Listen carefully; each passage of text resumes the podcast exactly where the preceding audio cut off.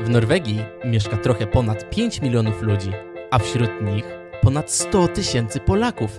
Witaj w podcaście Filipa Krzewskiego.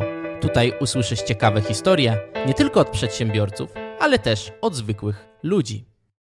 Dzień dobry wszystkim, witam w podcaście. Dzisiaj jest ze mną cudowny gość, Kinga Łukawska.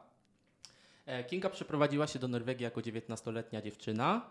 E, Z wykształcenia jest nauczycielem, pedagogiem specjalnym oraz zawodowym. 20 lat doświadczenia w pracy pedagogicznej. Pracowałaś na wszystkich poziomach nauczania w norweskich szkołach. Obecnie jesteś Avdelingsleder, czyli szefem działu, tak, czy szefem oddziału w szkole norweskiej. Jesteś również tłumaczem polsko-norweskim, norwesko-polskim. I jesteś terapeutą dla dzieci i dla dorosłych. Ja mogę Dobra, spróbować. ja ci to później powiem. I wtedy w Norwegii mieszkało 4100, 4100 Polaków. Było przede wszystkim mniej cudzoziemców. Biorę tego ucznia do, do pewnego tam pokoju, yy, siadamy razem. Ja tylko na niego spoglądam i sama już rozumiem, że większość tych wiadomości, które dostałam, nie mogą się z nim absolutnie zgadzać, bo ja widzę całkowicie coś innego. I tylko tak intuicyjnie patrzę na niego i pytam go, za kim tęsknisz w Polsce?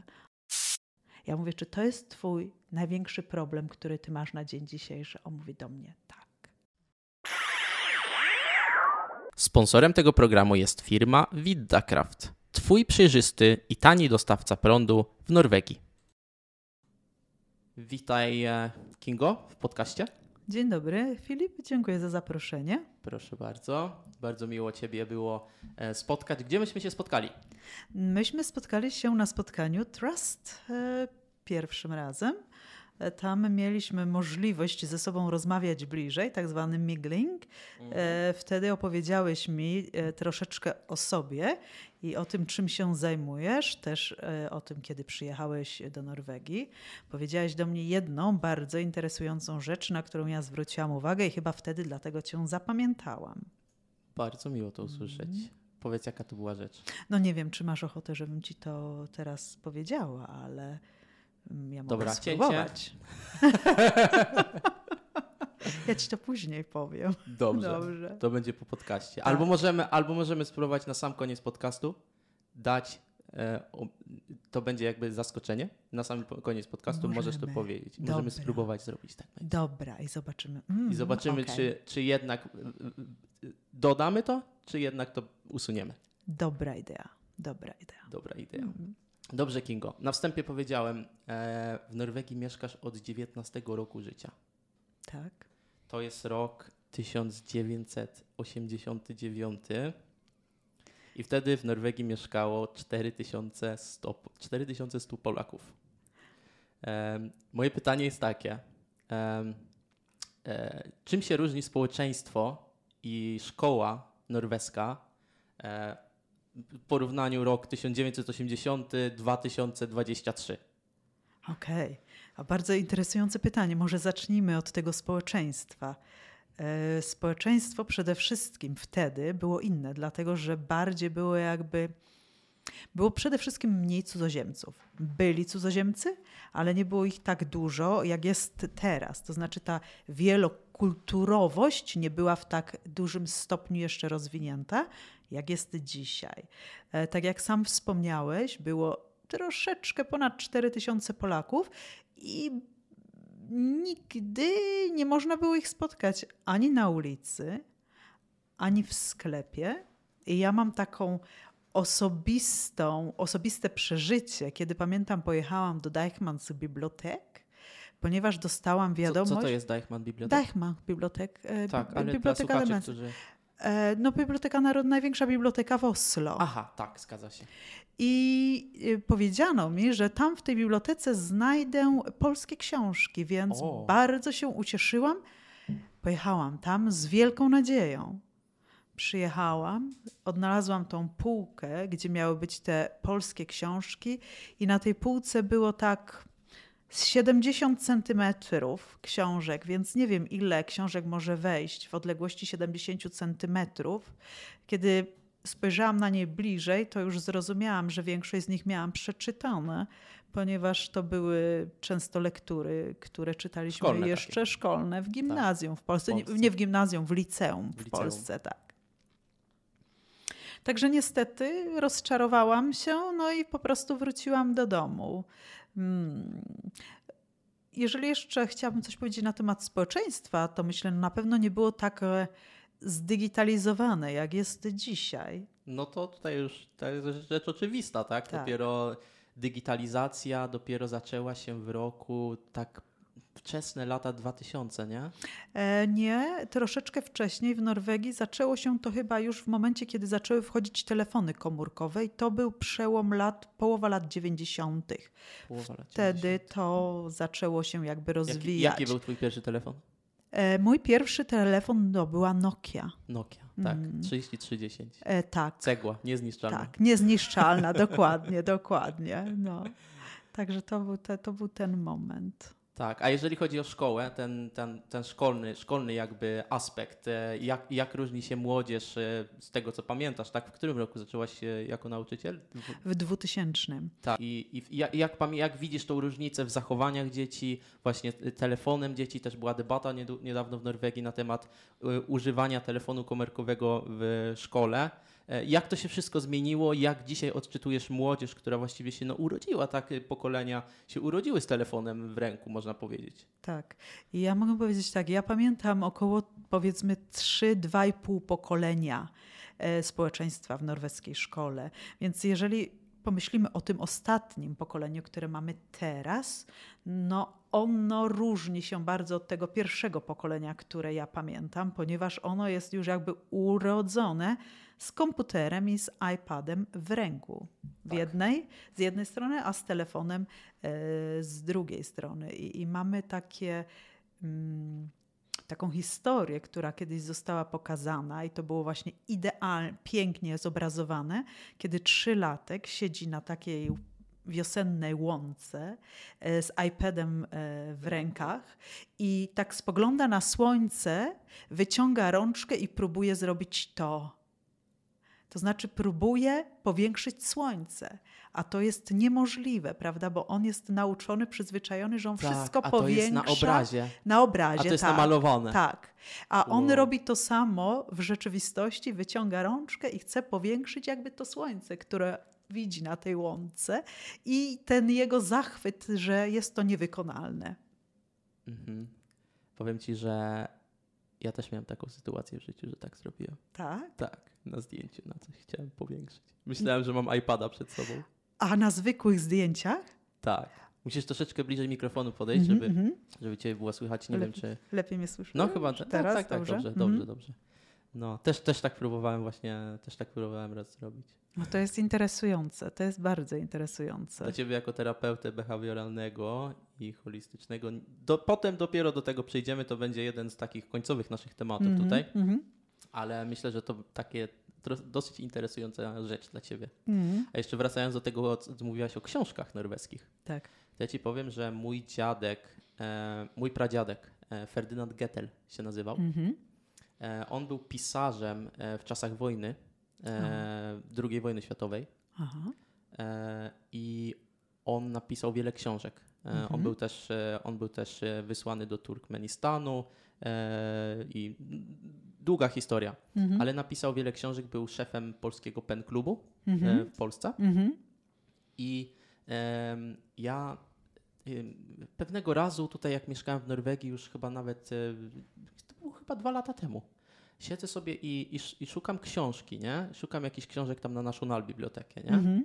I patrzę, wpisuję nazwisko Gettel i wyskakuje mi książka mojego pradziadka, która była tutaj w Oslo, przetłumaczona na język norweski. Niesamowita historia. Ona się nazywa Fra Dag til Dag. Wow, z którego ona jest roku? Łomacko, 1920, coś takiego. Nie pamiętam do końca, ale pamiętam, że jest fizycznie przetłumaczona na język norweski w norweskiej bibliotece książka. Mój, jestem Polak, nie jestem stąd, Tak. ale ona tutaj była przez 100 lat, zanim ja tutaj przyjechałem. Niesamowita historia. O tym będziemy musieli porozmawiać więcej. Tu Pewnie. za, zainteresowałeś mnie bardzo, bardzo. Pojedziemy, pokażę ci tą książkę. Tak, To będzie na następne Frogner. spotkanie, dokładnie. Tak, ona tam chyba na Frogner jest, na obok tego. E, no, Frogner tutaj. E, W Oslo? W Oslo, tak. A, okej, wrócimy do tego, bo to jest Wrócimy. ba bardzo interesujące. E, Jeszcze, ja, jeszcze wracając do książek, ja chciałam powiedzieć coś takiego. Ja pamiętam, kiedy ja przed pierwszym wyjazdem moim do Norwegii, ja miałam wtedy około może 17 lat, poszłam do e, biblioteki e, publicznej w mieście, w którym mieszkałam w Polsce i zapytałam, czy mają jakiekolwiek książki o Norwegii. Więc pani powiedziała do mnie: Tak, mamy jedną pozycję, tylko nie wiem, czy ona jest na stanie, czy jest może wypożyczona. I wypożyczyła mi wtedy taką malutką książkę, która była wydana w biało-czarnym wydaniu, nazywała się Norwegia. I, I to było jedyne źródło informacji o Norwegii wtedy. Wtedy tam już wyczytałam między innymi o tym, co to jest hitte. Y, To było jakby moje pierwsze spotkanie i też to bardzo mocno pamiętam, co to jest hitte i jaka jest tradycja Norwegów, jeżeli chodzi o wyjazdy na hitte. Kingo, em, ty, jako, ty jako nauczyciel w szkole i szef działu, tak, czy szef oddziału w szkole norweskiej, e, masz to w zawodzie już 20 lat.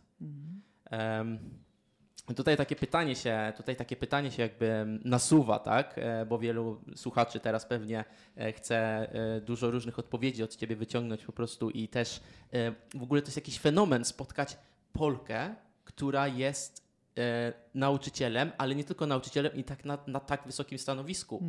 I to w norweskiej szkole. Em, ja jeszcze o takiej osobie po prostu no, nie słyszałem, tak?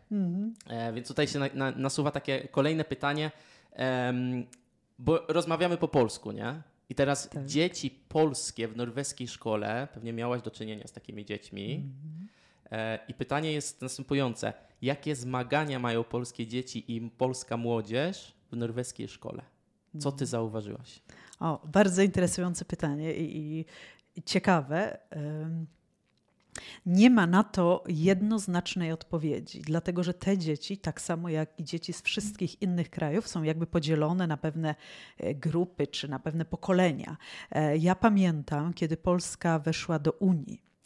I pamiętam. to był rok? E, 2004? 2004, tak, Tak. chyba 2004 i powiedzmy tak gdzieś od 2006-2007 roku zaczęli przyjeżdżać Polacy i Do Norwegii. Do Norwegii i po czasie zaczęły dołączać do nich ich rodziny. Bo to było tak, że najpierw przyjechali mężczyźni, to nie było tak, że wszyscy przyjechali od razu, a po jakimś czasie zaczęły dołączać do nich e, Tak, ich żony, panowie przyjechali. partnerki, tak, i dzieci. No i teraz tak, szkoła norweska nie była w ogóle przygotowana na to, żeby te dzieci przyjąć. E, nie było żadnych e, införingsklasser, tak jak mamy to dzisiaj, prawda? Jest to bardziej zorganizowane.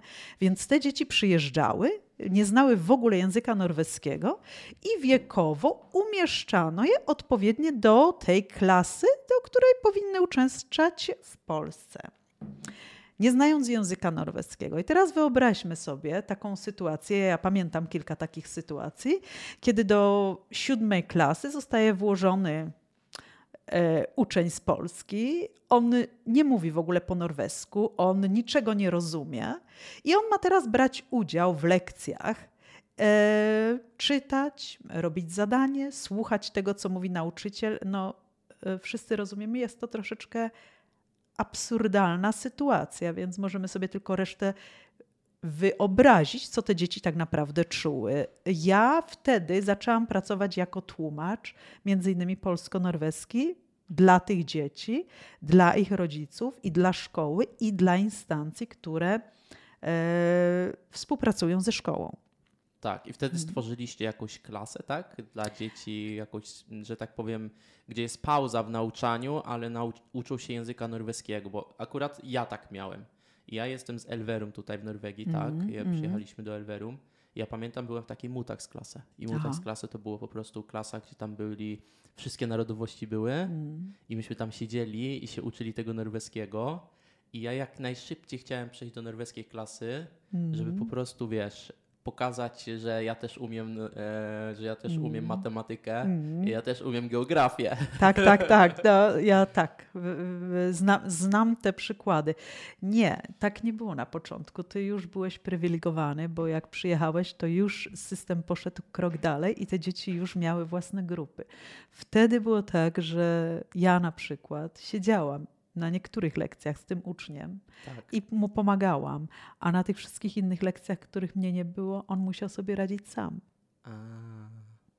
Także te dzieci naprawdę miały dosyć, dosyć A mocny jakiś- start. A znasz jakieś polskie, znasz jakieś, masz jakieś jeszcze znajomości, czy, czy, czy z tymi rodzicami, czy, czy, czy utrzymałaś jakieś, że tak powiem, no, mm, mimo że ty byłaś nauczycielem, tak, musisz być profesjonalna w szkole, to wszystko, ale, ale, ale wiesz na przykład, e, na co te, te dzieci wtedy, e, kim oni dzisiaj są, na co wyrośli, śledzisz jakby ich e, podróż taką, e, no, no, no, tak się pytam po prostu. Wiem, wiem, o czym mówisz. Mi zdarza się, to, to co mogę dzisiaj powiedzieć, ja zauważyłam, że już bardzo długo pracuję w szkole, bo zdarza mi się, że przychodzą do jakiegoś sklepu czy na stację, ben, na stację benzynową i wtedy stają twarzą w twarz e, z którymś z moich uczniów i e, pada pytanie Kinga. Najpierw jest zawsze Kinga. Ja potwierdzam, że tak i wtedy pytam pamiętasz mnie?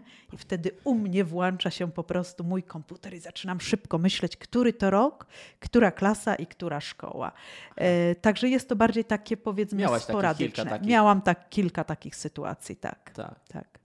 No to dobrze. Mhm. Ale, ale radzą sobie ci ludzie, tak? Którzy przyjechali, dzieci, jakby tych, których spotkałaś w szkole, widzisz, że po prostu wyro, wyrośli, wyrosło na nich, wyrośli na nich ludzie, że tak powiem. Tak, tak. Większość sobie dało radę i, i poszli dalej i myślę, że całkiem, całkiem dobrze sobie radzą. Chociaż też mam te dzieci, które wróciły z powrotem z rodzicami do Polski. Do Polski wrócili. Tak. Do Polski. Tak. Aha.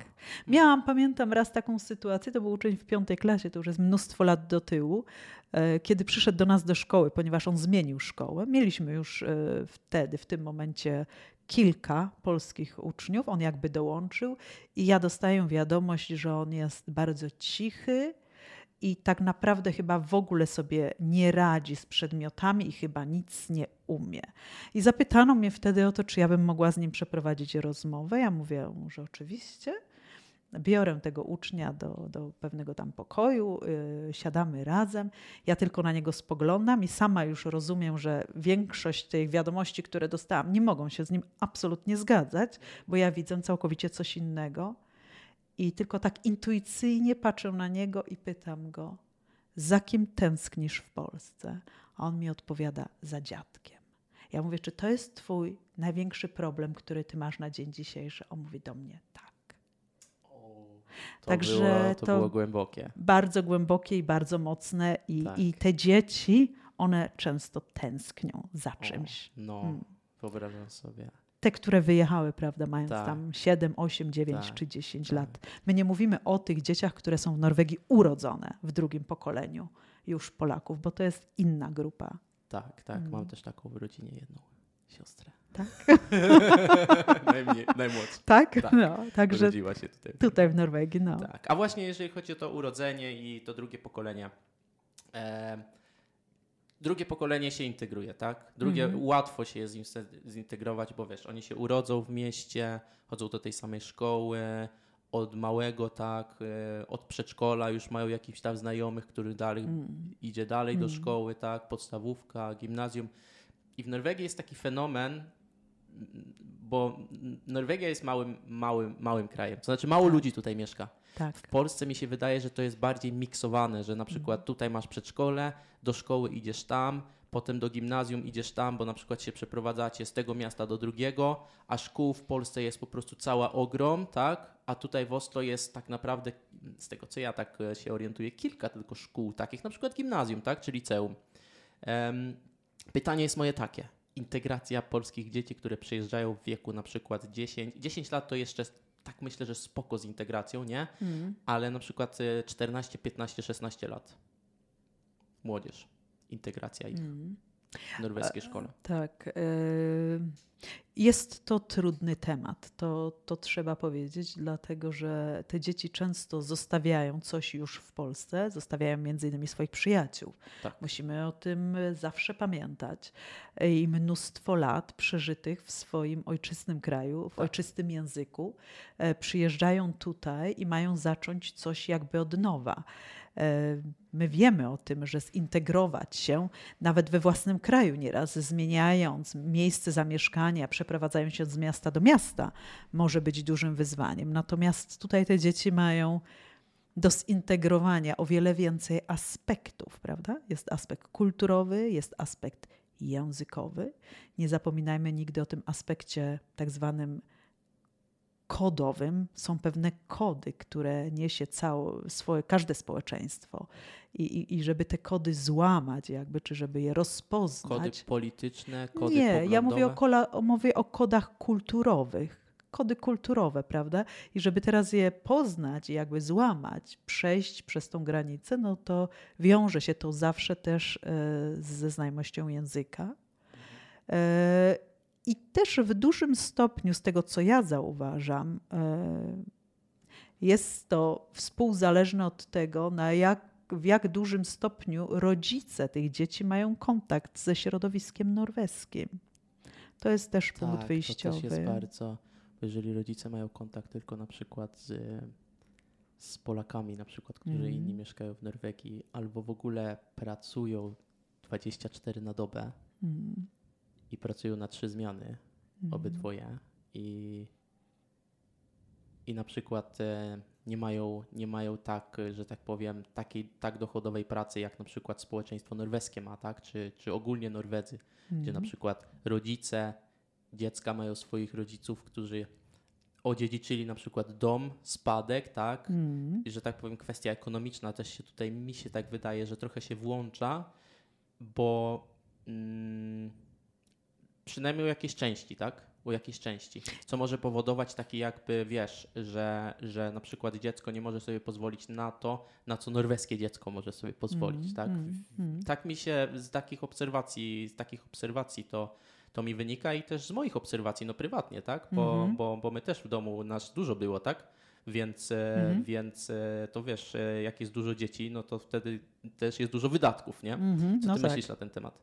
Znaczy, zgadzam się z Tobą z tym, co mówisz. Część dzieci najprawdopodobniej e, jest adekwatne do tej teorii, którą przedstawiasz. Tak.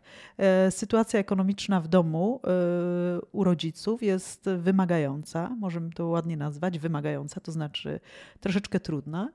Może nie stać ich na wszystko, nie są w stanie jakby zabezpieczyć tej Bo ja mam iPhone na piątkę, a mój, e, a, a ten Ula na przykład albo Morten ma iPhone na jedenastkę. Właśnie, właśnie. Tylko, że tutaj wiesz, ja myślę, że to jest jedną stroną jest ta strona ekonomiczna, ale drugą stroną jest też ta strona, e, jakie wartości chcemy tym dzieciom przekazać.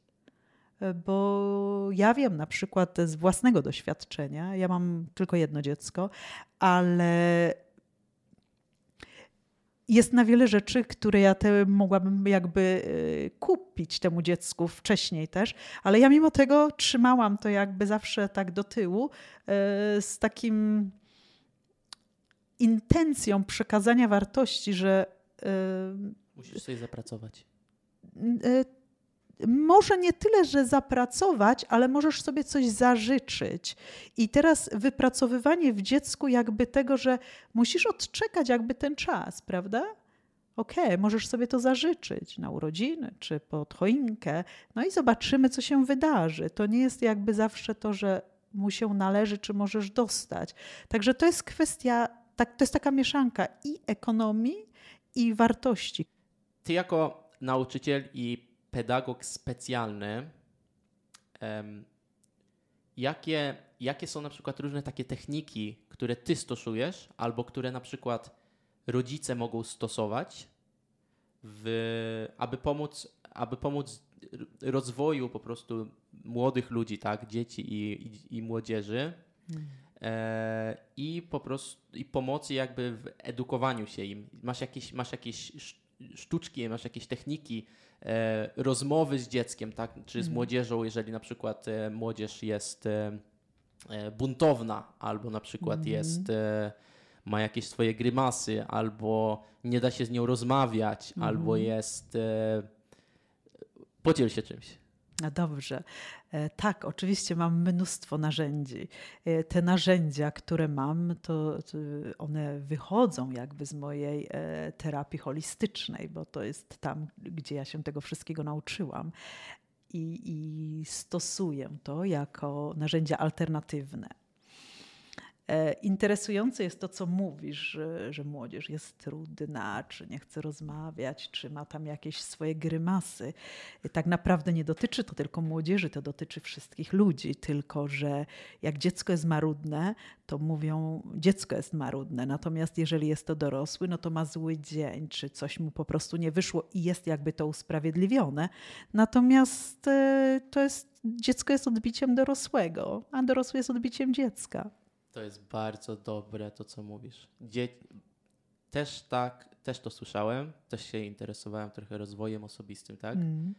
I to, to, jak się zachowujesz jako dorosły, czy to, jak się zachowujesz jako dziecko, to jest odbiciem tego, co widzisz w domu. Ja też, też tak myślę, że tak jest. Zgadzasz się, czy nie?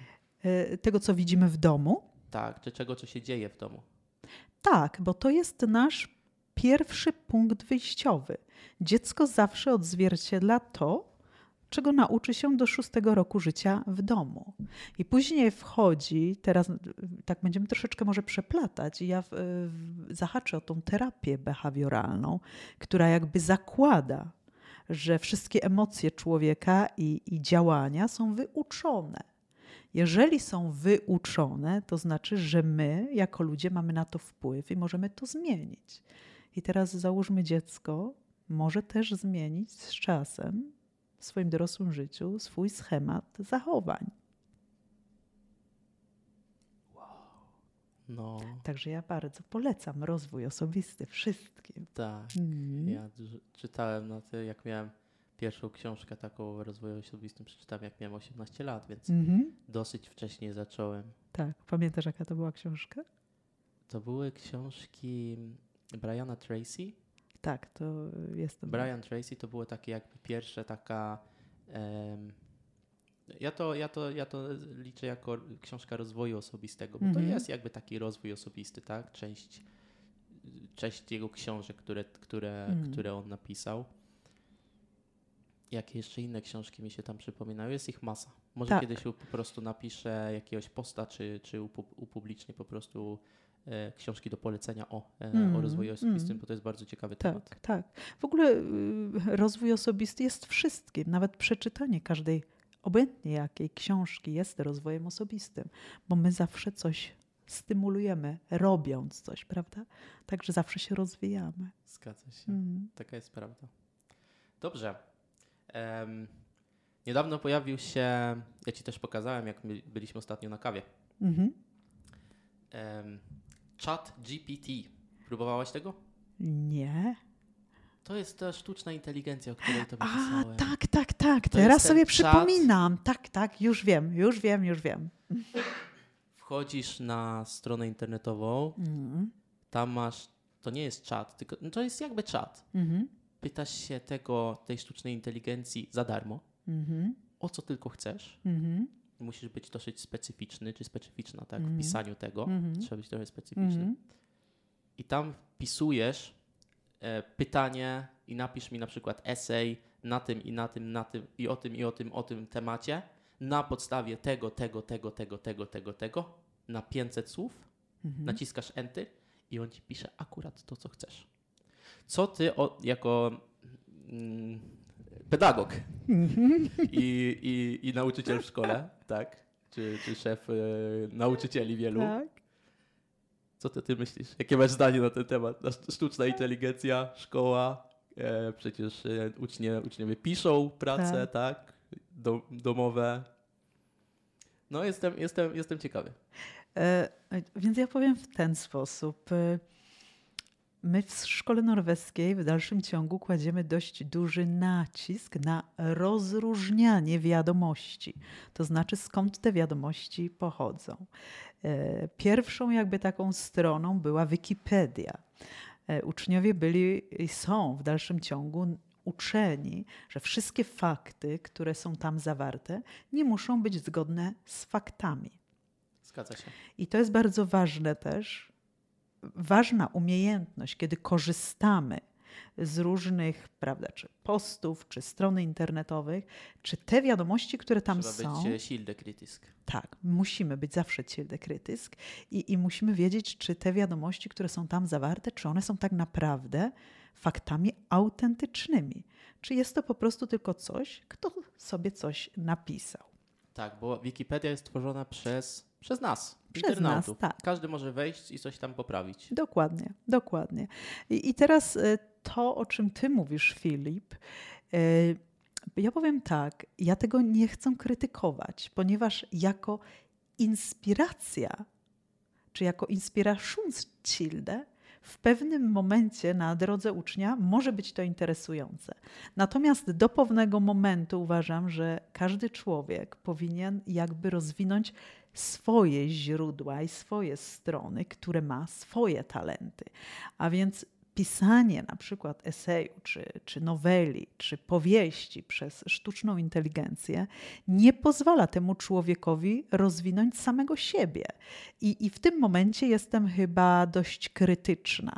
Uważam, że to trzeba zrobić najpierw samemu, rozwinąć to w sobie, natomiast używać sztucznej inteligencji jako inspiracji. Tego trzeba umieć używać.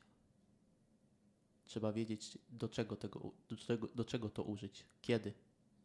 Tak, tak, ja się zgadzam, dlatego mówię, ale, ale mimo tego, jeżeli porównamy to z alfabetem, e, żaden uczeń nie napisze mi tekstu, jeżeli ja go nie nauczę alfabetu, to znaczy liter i łączenia liter w słowa, prawda?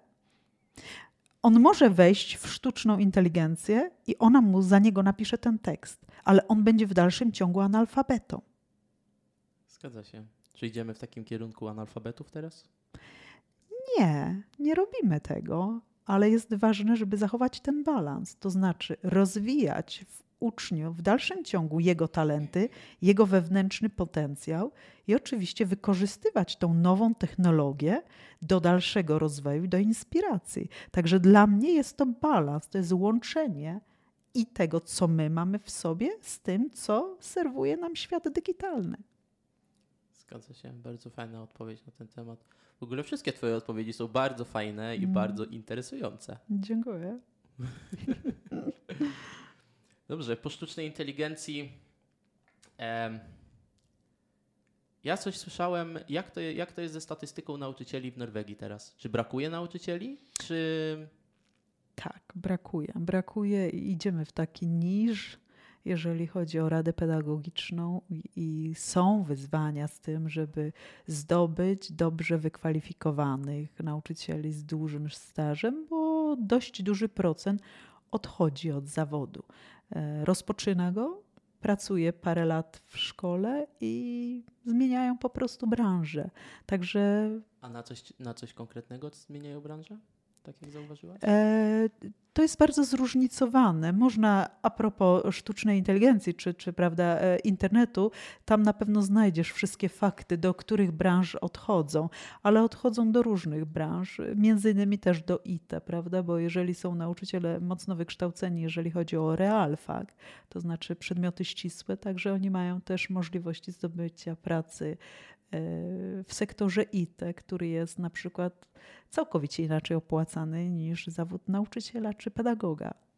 Zgadza się, ale żeby Mm. być nauczycielem, to trzeba mieć chyba taką, e, taki lidenskap, taką pasję, taką jak ty masz do, do, do, do, do, do po prostu e, czytania ludzkich zachowań, do analizowania tego wszystkiego. Mm. I myślę, że tak jak ja zauważyłem, przynajmniej jak tutaj chodziłem do szkoły norweskiej, zauważyłem taką tendencję, że wiele osób idzie na studia, bo na przykład zobaczyło jakiś fajny filmik w internecie, który który pokazuje, jak ten zawód będzie wyglądał, jak, e, jak ty skończysz te studia. Taką pracę dostaniesz i będziesz się ubierał w taki fajny garnitur i będzie tak super, jak będziesz adwokatem. Mhm. I wiele osób też ma takie, takie właśnie taką zajawkę, tak jak powiedział. Mhm. Ale jeszcze zauważyłem, wielu osób ma takie coś, że na przykład, a bo mój znajomy idzie na te studia, to ja też pójdę tam studiować razem z nim. Okej, ja. Em, I właśnie tak rozmawiamy właśnie o tym wykształceniu, tak, czy nauczyciele i, i mm, pewnie to tak jak w każdym zawodzie jest, że nie wszyscy mają jakby takiego, wiesz, takie coś w sobie. Predyspozycje, Tak, takie predyspozy- predy- takie coś w sobie, predyspozycje, nie? tak. E, gdzie po prostu się, do czegoś się po prostu, y, coś lubisz robić, tak? Mhm. Coś ciebie kręci, chcesz to robić. Mm. Jakie są takie cechy, cechy takiego, naj, najważniejsze cechy takiej osoby, która chce, chce być nauczycielem? Mm. Ja myślę, że bardzo ważne jest to, żeby być e, w punkcie wyjściowym humanistą. To znaczy lubić przynajmniej drugiego człowieka. Ja nie posuwam tego tak daleko, żeby trzeba go kochać, ale przynajmniej go lubić. Umieć w nim dostrzec jego pozytywne strony i umieć lubić te strony, wiedzieć, jak współpracować z tym drugim człowiekiem, prawda? E, Jeżeli chodzi o zawód nauczyciela, to zależy, e, jakim jesteśmy nauczycielem, to znaczy na którym poziomie. Czy jesteśmy Barnehagelarer, uczymy w przedszkolu, w szkole podstawowej, w gimnazjum czy w szkole średniej, czy jesteśmy profesorem czy, czy lektorem na studiach, w uczelniach wyższych. Albo filozofem potem. Bo jaki jest następny, następny, następny jakby krok? Upgrad, no, no masz do, doktor, możesz zostać doktor, do, doktorantem, prawda, i, zro, skończyć studia doktoranckie, no i wtedy masz tytuł e, doktora Tak, w ale danej chyba- dziedzinie. A ci, co już są doktorami i już y, No, poza doktorami, to już e, chyba filozofami zostają. Nie, co? nie, nie, no wtedy w Za dużo się zamyślają. Nie, no nie jest tak do końca. Następna hierarchia to jest to, że musisz mieć dwa doktoraty, żeby dostać tytuł profesora. Także to jest, to jest wszystko gdzieś tam poukładane. Ale taka jedna rzecz, na przykład takich, wracając do pytania, taki, takiego Nauczyciela? nauczyciela, który przychodzi do ciebie i widzisz, aha, z tej osoby będzie nauczyciel. A musisz lubić dzieci. System edukacji norweskiej się trochę pewnie różni od systemu edukacji polskiej. Tak. Masz jakieś pomysły na poprawę systemu edukacji w Norwegii?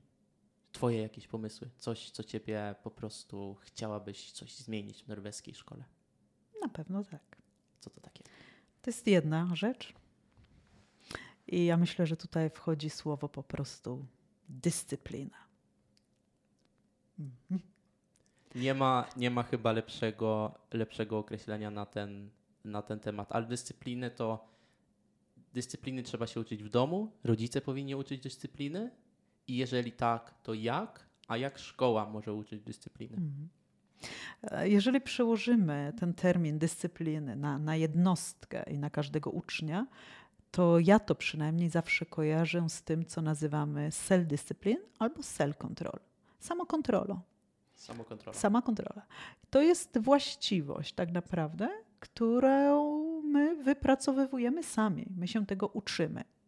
Jest rzeczą naturalną, że rodzice mogą nam to w bardzo wczesnym wieku zaszczepić. Wtedy dziecko już jest jakby ukierunkowane na to i wie, co, co to jest i co z tym robić. Albo są te dzieci, które nigdy o tym słowie w ogóle nie słyszały, już nie mówiąc o tym, żeby miało to przełożone na swoje zachowanie. Więc tu jest jakby dłuższa droga do odkrycia tej samodyscypliny w takim młodym człowieku. E, Natomiast te, które mają to jakby otworzone, rozpalone, no to wtedy tylko kontynuujemy naukę z tym i ćwiczymy tą właściwość, prawda? Ten tak zwany fardighet, po, po, po norwesku mówimy fardighet. Także ćwiczymy po prostu ten, umiejętność. tą umiejętność tego młodego człowieka. Tak, a, a, a dyscyplinę tak, e, taką mocną drogą, jak e, w szkole. E, e, linijka po, po, po, po, po paznokciach, czy, czy, czy pasem? Nie, w ogóle o tym nie myślałam. Ja e, Czy to dyscyplinuje, Mm. czy... to absolutnie nie dyscyplinuje. To tak na dobrą rzecz wypacza młodemu człowiekowi jego całą psychologię. I e, ja uważam, że takie karanie cielesne e, nie prowadzi do niczego dobrego. I e, my też wiemy o tym, że w Norwegii jest to zabronione. I, i taki, tak, taki mały ups może dla wszystkich polskich rodziców, którzy nie są tego świadomi. Jest ważne, żeby wiedzieć o tym, że w Norwegii karanie cielesne dzieci jest zabronione. I, I, z tego może się zrobić dużo nieprzyjemnych sytuacji, jeżeli ktoś to praktykuje. Także ja daję taką dobrą radę, żeby szybko z tym skończyć, bo, bo z tego nic dobrego nie wychodzi. Nie karzemy dzieci cieleśnie. Mm.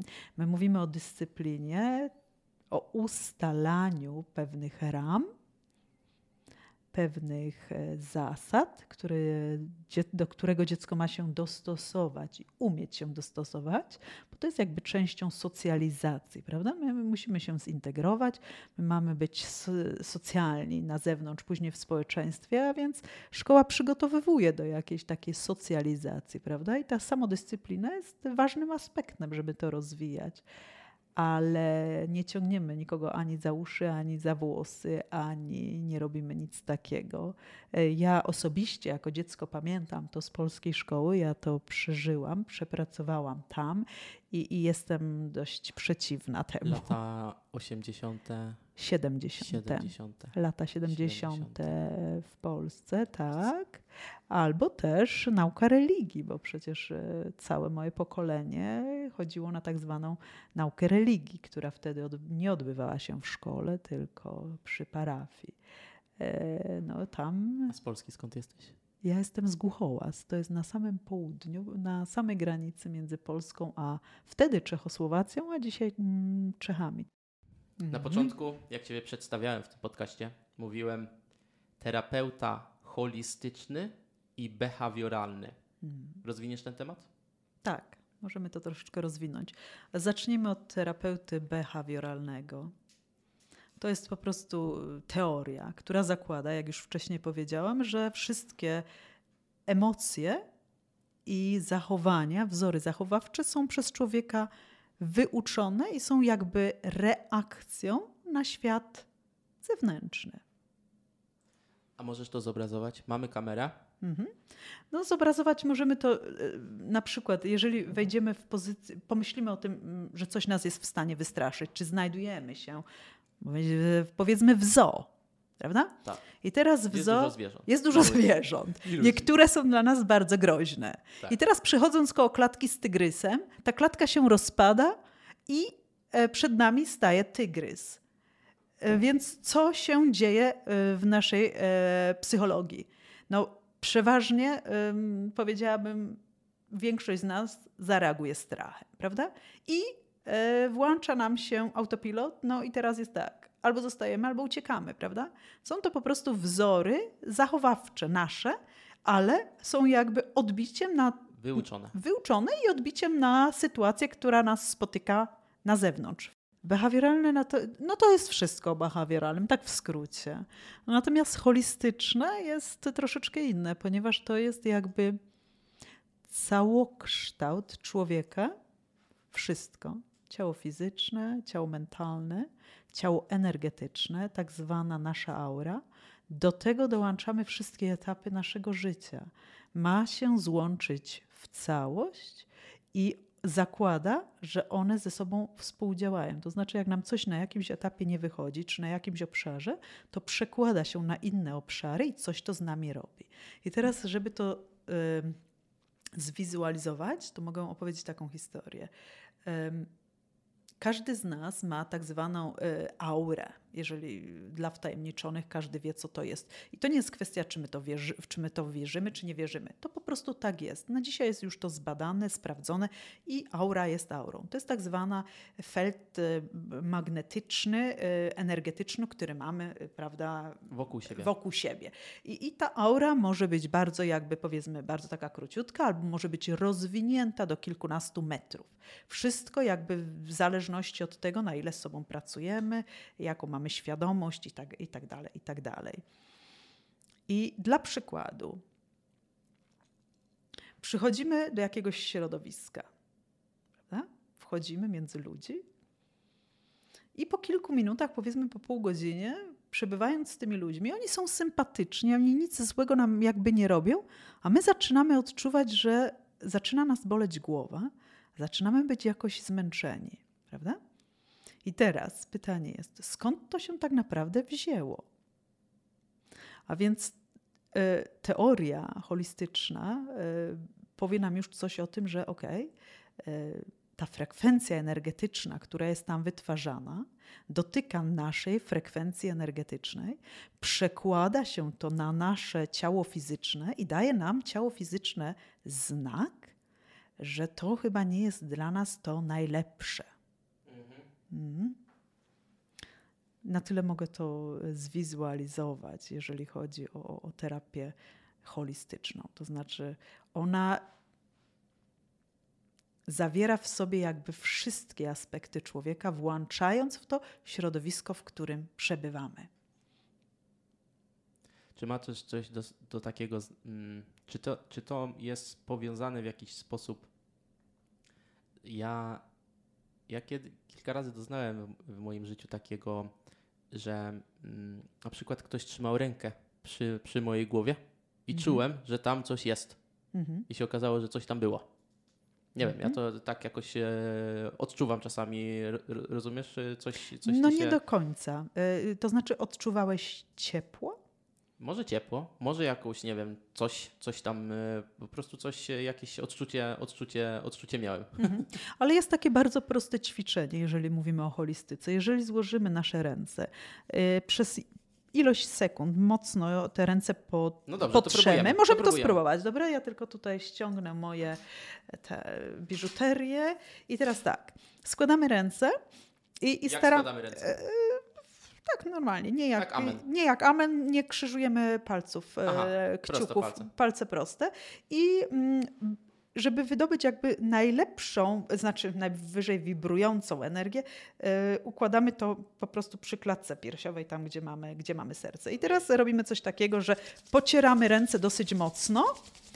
Czujemy, że ciepło się zaczyna wytwarzać. Czujesz to? Tak. Coś się dzieje? Czuję. Teraz i teraz puszczamy i teraz odchylamy ręce troszeczkę. Powoli od siebie. Pod siebie i z powrotem. I w pewnym momencie zaczynasz czuć opór.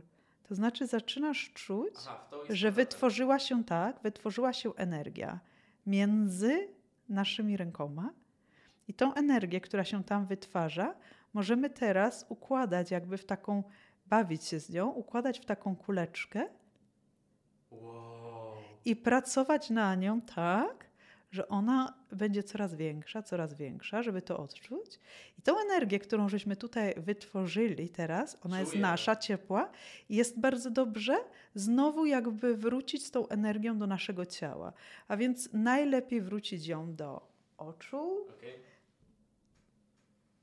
naszej twarzy i okay. później rozprowadzamy to do tyłu, do końca. I wtedy się czujemy ciepło no wtedy daliśmy taki zastrzyk pozytywnej energii sami, sami sobie. Wytworzyliśmy sami tą energię z najlepszego źródła, yy, którym jest nasze serce, tak, prawda? I wróciliśmy tą energię z, z tego serca to nie wiem do końca, bo nic z serca nic nie dotykaliśmy, przy klatce piersiowej nic nie dotykaliśmy, ale kulkę na pewno czułem. No to cieszy mnie. To, to, to, już, jest, to już jest duży plus. Dobrze, to, to jeszcze raz plus. E, prze, przestawimy. E, trzeba to zrobić tak, że składamy ręce. Składamy ręce, tak. tak. E, zaczynamy pocierać, pocierać, dosyć mocno, mocno, okay, mocno, próbujemy. mocno. Tak, żebyśmy poczuli, że wytwarza się ciepło. Dużo ciepła, dużo ciepła. O, już parzy nas prawie. Wtedy zatrzymujemy dłonie, odchylamy je troszeczkę od siebie tak na 10 centymetrów. Tak mniej więcej i z powrotem wracamy dłońmi, aż poczujemy, że jest opór. I teraz czujemy tą energię, którą żeśmy między rękoma wytworzyli, prawda? I tak możemy się nią bawić, stworzyć sobie taką kuleczkę z niej. I później wracamy ją z powrotem jakby do swojego ciała. E, pozytywne jest oczy. I to jest takie, to jest takie ćwiczenie holistyczne, tak? To jest ćwiczenie. E, ja, to, ja się tego nauczyłam w jodze, ponieważ ja praktykuję część jogi i, i też e, praktykuję dużo filozofii jogi. Jakie są Twoje cele zawodowe na przyszłość? Czy planujesz kontynuować pracę pedagogiczną, czy skupić się na, twoi, na Twoich terapiach? Hmm. Bardzo interesujące pytanie. I, I muszę powiedzieć takie pytanie, które chyba gdzieś bardzo mocno dotyka mnie też w środku, e, ponieważ w tym momencie teraz jestem akurat pod takim troszeczkę znakiem zapytania, w którą e, drogę wejść e, w całości, czy w dalszym ciągu jakby praktykować troszkę tego, troszkę tego. Na dany moment jest mi trudno jeszcze odpowiedzieć, czy to będzie to, czy to będzie to. E, kontynuuję pracę w szkole i mam takie zamierzenia, żeby dalej to robić, ale jednocześnie rozwijam te moje terapie i bardzo chciałabym to w większym stopniu praktykować, ponieważ e, bardzo mocno to czuję, bardzo to lubię i bardzo lubię pracę z ludźmi. E, widzę też efekty i profity, jakie wracają do tych ludzi po pewnych e, zajęciach czy po pewnych terapiach. I jest to bardzo takie, jak po norwesku mówimy, even. Dające. Dające, możemy tak po polsku powiedzieć, dające, znaczy da, wraca coś, coś wraca coś tak. do tego człowieka, prawda? Także chciałabym to rozwinąć. Ja cały czas jestem E, dokształcająca się, to znaczy cały czas pracuję. E, nigdy nie będziesz mistrzem. Nie, nigdy nie będziemy, ale zawsze jakby pracujemy nad tym, żeby być najlepszym wydaniem samego siebie i to tylko o to chodzi. Rozumiem, zgadza się. Dobrze, to mamy podcast praktycznie skończony. Hmm. Jeszcze nam została jedna rzecz, którą e, zaczęliśmy na początku. Co takiego ja Tobie powiedziałem, co Ciebie zainteresowało? Zainteresowało mnie to, to pamiętam, kiedy żeśmy się sobie przedstawiali. Powiedziałeś mi, czym się zajmujesz, powiedziałeś mi o tym, że stworzyłeś swoją firmę. Ja bardzo szybko zrozumiałam, że wiekowo jesteś gdzieś w przedziale między 25 a 30 lat. I wtedy mówisz do mnie taką rzecz. I nie skończyłem żadnej szkoły. Więc ja nabrałam ogromnego zainteresowania, ponieważ. No, jesteś pedagogiem. Oczywiście, ale też jestem bardzo jakby zawsze zainteresowana drogą tych młodych ludzi, e, jaka ich prowadzi do celu. I, I to nie jest powiedziane, że trzeba tą szkołę skończyć, i nie jest powiedziane, że trzeba skończyć studia, żeby cel osiągnąć. To mnie w tobie zainteresowało. No nie wiem, co powiedzieć, ale, ale jest, to, jest to temat na pewno na drugi odcinek. Na mhm. drugi odcinek naszego ewentualnego podcastu, tak, jeżeli, jeżeli się zgodzisz, y, oczywiście wziąć udział w takim odcinku, gdzie możemy troszeczkę więcej o mnie powiedzieć, bo bardzo fajnie się z Tobą rozmawia, jesteś bardzo, bardzo ładnie to wszystko, bardzo ładnie to wszystko odpowiadasz i, i jako też no, terapeuta i jako też jak to, jak to się mówi, to polskie słowo, nie psycholog. Y, terapeuta, pedagog. Pedagog. pedagog, pedagog. Mhm. Tak. Um, ale, ale wiesz, no ja założyłem, tak jak to chyba mówiłem, założyłem pierwszą firmę, jak miałem to 19-20 lat, tak? Gdzieś tam w połowie. Teraz I... się o tym dowiedziałam. Ja nie wiedziałam wtedy o tym, Aha. kiedy żeśmy się sobie przedstawiali, ale ja zobaczyłam Twoją energię. I ja zrozumiałam też pewne rzeczy, że ten młody człowiek, on coś robi.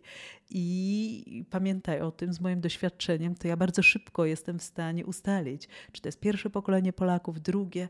Ja wiem mniej więcej, gdzie pewne rzeczy umieścić. Dlatego twój jakby background, twoja przeszłość mnie zainteresowała z tym, co powiedziałeś. Do tego włączyłeś to bardzo tak spontanicznie, z uśmiechem i nie skończyłem żadnej szkoły. I mówię, wow, fantastycznie. On stoi ze mną face to face i po prostu mi jako pedagogowi oświadcza, że można dojść do celu bez wykształcenia. No i to mnie zainteresowało. Zgadza się. Mm. Bardzo taka ważna, ba, bardzo taka ważna wskazówka ode mnie, czy, czy porada. Jak coś, cokolwiek robisz, to po prostu wskakuj w to. Mm. Po prostu skacz, e, e, wskakuj w to, tak. E, wskakuj to w, w Gummistowler, czyli w kalosze. Z kalosza. Tak, wskakuj, nie, do kaloszy wskakuj i biegnij. Mhm. I będziesz tak wyglądać na początku jak e, właśnie osoba, która biegnie w za dużych kaloszach. Mhm. Ale po czasie się wywrócisz, nałożysz e, buty do biegania, odpowiednie Aha. buty, bo się nauczysz, Mhm. że w kaloszach się nie biega. Mhm, tak, tak. Niektórzy sobie kostkę skręcą, niektórzy wyjdą z tego cało, Mhm, mhm, z jakimiś tam małymi rankami, obrażeniami, co, coś takiego. Ja to sobie tak, tak, tak to sobie wizualizuję z mojej Aha. strony. I, i, i, I jest to jakby, jest to jakby chodzi, to, chodzi tutaj o to, że no wiele osób ma różne takie, też czytałem na, to, na tę książkę, czy, czy artykuły, czy też słuchałem różnych podcastów, że wiele osób ma na przykład taki, taki strach, że aha, ja założę taką firmę, która się specjalizuje na przykład tak jak ja w firma, która dostarcza prąd, nie? Mhm. I teraz ja się boję pokazać mojej twarzy na zewnątrz, bo ja, mimo że jestem ekspertem w tej dziedzinie, czy jestem po prostu, znam się na tym, tak? Wiem, co robię, Mhm. to ja się boję, że ktoś przyjdzie i mnie skrytykuje. E, i albo, y, nie wiem, ludzie mają różne, że tak powiem, swoje em, myśli na temat tego, co robią i różne strachy. Mhm. I moją właśnie taką poradą to jest po prostu nie bój się, po prostu działaj, nie? No, ale to jest bardzo dobre to, co mówisz. Nie bo, bój się, działaj. Tak, bo to jest bardzo ważne, ale my wiemy o tym, że strach ma wielkie oczy i, i może ludzi nieraz zablokować w ich własnym działaniu, ale to jest ważne. I myślę, że to jest bardzo ważne dla młodych ludzi, ten twój przykład i uważam, że powinieneś jakby też troszeczkę to naświetlić. Może zrób osobny podcast na temat samego siebie. Chętnie z tobą wtedy też porozmawiam. Wtedy ja przygotuję pytania, a ty będziesz na nie odpowiadał. O, i, i będzie to po prostu puszczone i pokazane ludziom jako dobry przykład, że nie, nie zawsze trzeba skończyć studia i, i nie zawsze trzeba mieć jakąś specjalizację, żeby osiągnąć swój cel. Ja myślę, że to jest bardzo ważne dla młodych ludzi. No to co? Zdążymy jeszcze dzisiaj nagrać taki podcast? A czemu nie? Dzisiaj jeszcze może nie. Działanie. Działanie. Nie, nie, ja działanie. wiem, wiem, wiem, wiem, wiem. Zdążyłam to zauważyć, że tutaj jesteś fenomenalny, jeżeli chodzi o działanie. Jest powiedziane, st- została stworzona idea, była stworzona w piątek, dzisiaj jest wtorek i widzę, jaki milowy krok żeśmy pokonali razem. trzecie moje nagranie. Niesamowite. Trzecie nagranie podcastu. Niesamowite. Tak. Pierwszy, pierwsze nagranie podcastu nagrywałem trzy razy w niedzielę. Mhm. Całą niedzielę na to spożytkowałem. Mhm, mhm. Nagrywałem trzy razy. Trzecie po prostu myślę sobie, dobra, nie będę już siebie słuchał, wrzucam. Aha. I tyle. I wczoraj się pojawiło kolejne, bo wczoraj kończyłem troszeczkę wcześniej pracę, tak, bo w soboty bardzo dużo zrobiłem. Aha. I sobie myślę, no dobra, to co? Nagrywamy jeszcze tak z 40 minut, coś powiem ciekawego. A potem, a potem e, opublikowałem to na, na Facebookach i opublikowałem to na mediach społecznościowych i niektórzy nawet z moich klientów w firmie mówią, ej Phil, ale fajnie się ciebie słuchało, e, naprawdę wciągające, nie nudzisz. Ja sobie myślę, wow, okej, Mhm, dobra, mhm. to teraz tylko trzeba nagrywać te podcasty i działać. Po Tak, co? tak. Po co siedzieć i, i myśleć, rozmyślać? Bierzesz mikrofon tutaj, ustawiasz, włączy, działa, dobrze, nagrywamy. Jeszcze mogę nagrać wideo, jak e, będzie możliwość. Pół godzinki edytowania. Pff, Wrzucamy na Spotify'a, na Facebooka, na YouTube'a i tyle. Produkt jest gotowy. Ja miałam możliwość wysłuchać tego Twojego pierwszego podcastu i uważam, że był bardzo dobry. Tego numer dwa jeszcze nie, ale dzisiaj, po dzisiejszym doświadczeniu, czuję, że to jest. To ma potencjał. Trzymajmy się tego. Ja bardzo chętnie jeszcze wezmę udział w jednym podcaście albo dwóch, jeżeli będziemy mieć jakieś interesujące tematy. Dziękuję Tobie bardzo i tym, tym zdaniem kończymy nasz, e, naszą dzisiejszą sesję. Dziękuję, Filip. Dziękuję bardzo Tobie, Kinga.